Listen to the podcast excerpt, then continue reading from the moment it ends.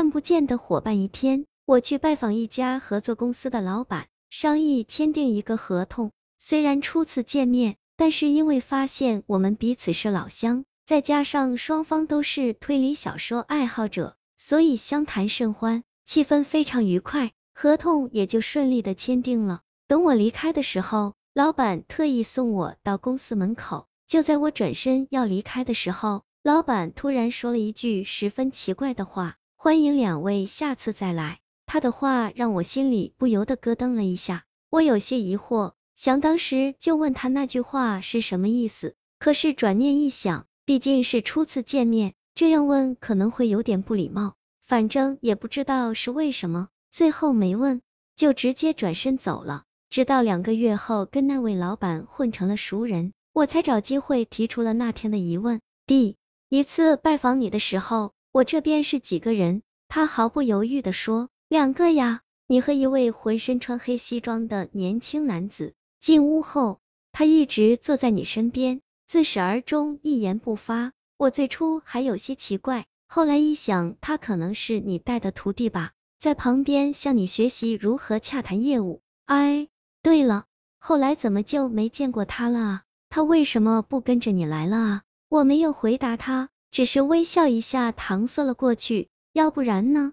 难道要让我告诉他，第一次拜访他的时候，只有我一个人来？至于他口中的黑西装青年，我根本不知道，而且也从来都没见过。另一个，我妹妹嫁得很远，离家有两千多公里，那时候交通不便，回家一趟很不容易，所以她常常隔上两三年才回来一次。家里人很想她，每次他带着孩子回来都是家里的盛大节日。有一次，妹妹让人捎来信说。她要带着两个外甥于某月某日乘坐某次车回来，到了日子，我就早早的去车站接他们了。等他说的某次的火车到站后，旅客们陆续走出车站，直到人都走光了，火车也开走了，我也没见到他们的身影。我怕是记错了车次，就去车站问行处询问，确认了那天从他们那儿过来的只有这一趟列车。想了想。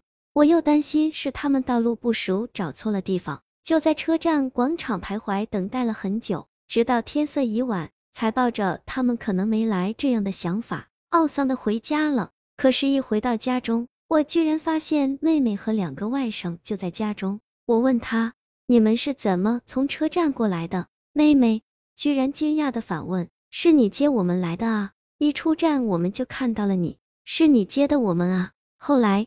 我又问了两个外甥，他们也都说是我接他们回来的，可是我并没有接到他们啊。那个替我接他们的我究竟是谁呢？气体人自从我家搬到这个新小区后，我就发现邻居一家都是怪人。那家人是一对夫妻和一个女儿，夫妻岁数不大，小姑娘也大约十来岁的样子。不仅是我觉得他们一家人奇怪，连小区的其他人也觉得他们奇怪。因为没人见过他们一家人的相貌，他们一家人只要出门，就一定是浑身都罩在黑色的长袍里。有人怀疑他们全家都得了某种怪病，有人说他们是因为个人爱好才这样穿戴的。我对他们一家也十分好奇，总想找机会接近他们，可是他们十分警惕，始终不给我亲近的机会。直到一天中午，我从外面回来。我看见那家的女儿就在自己前面，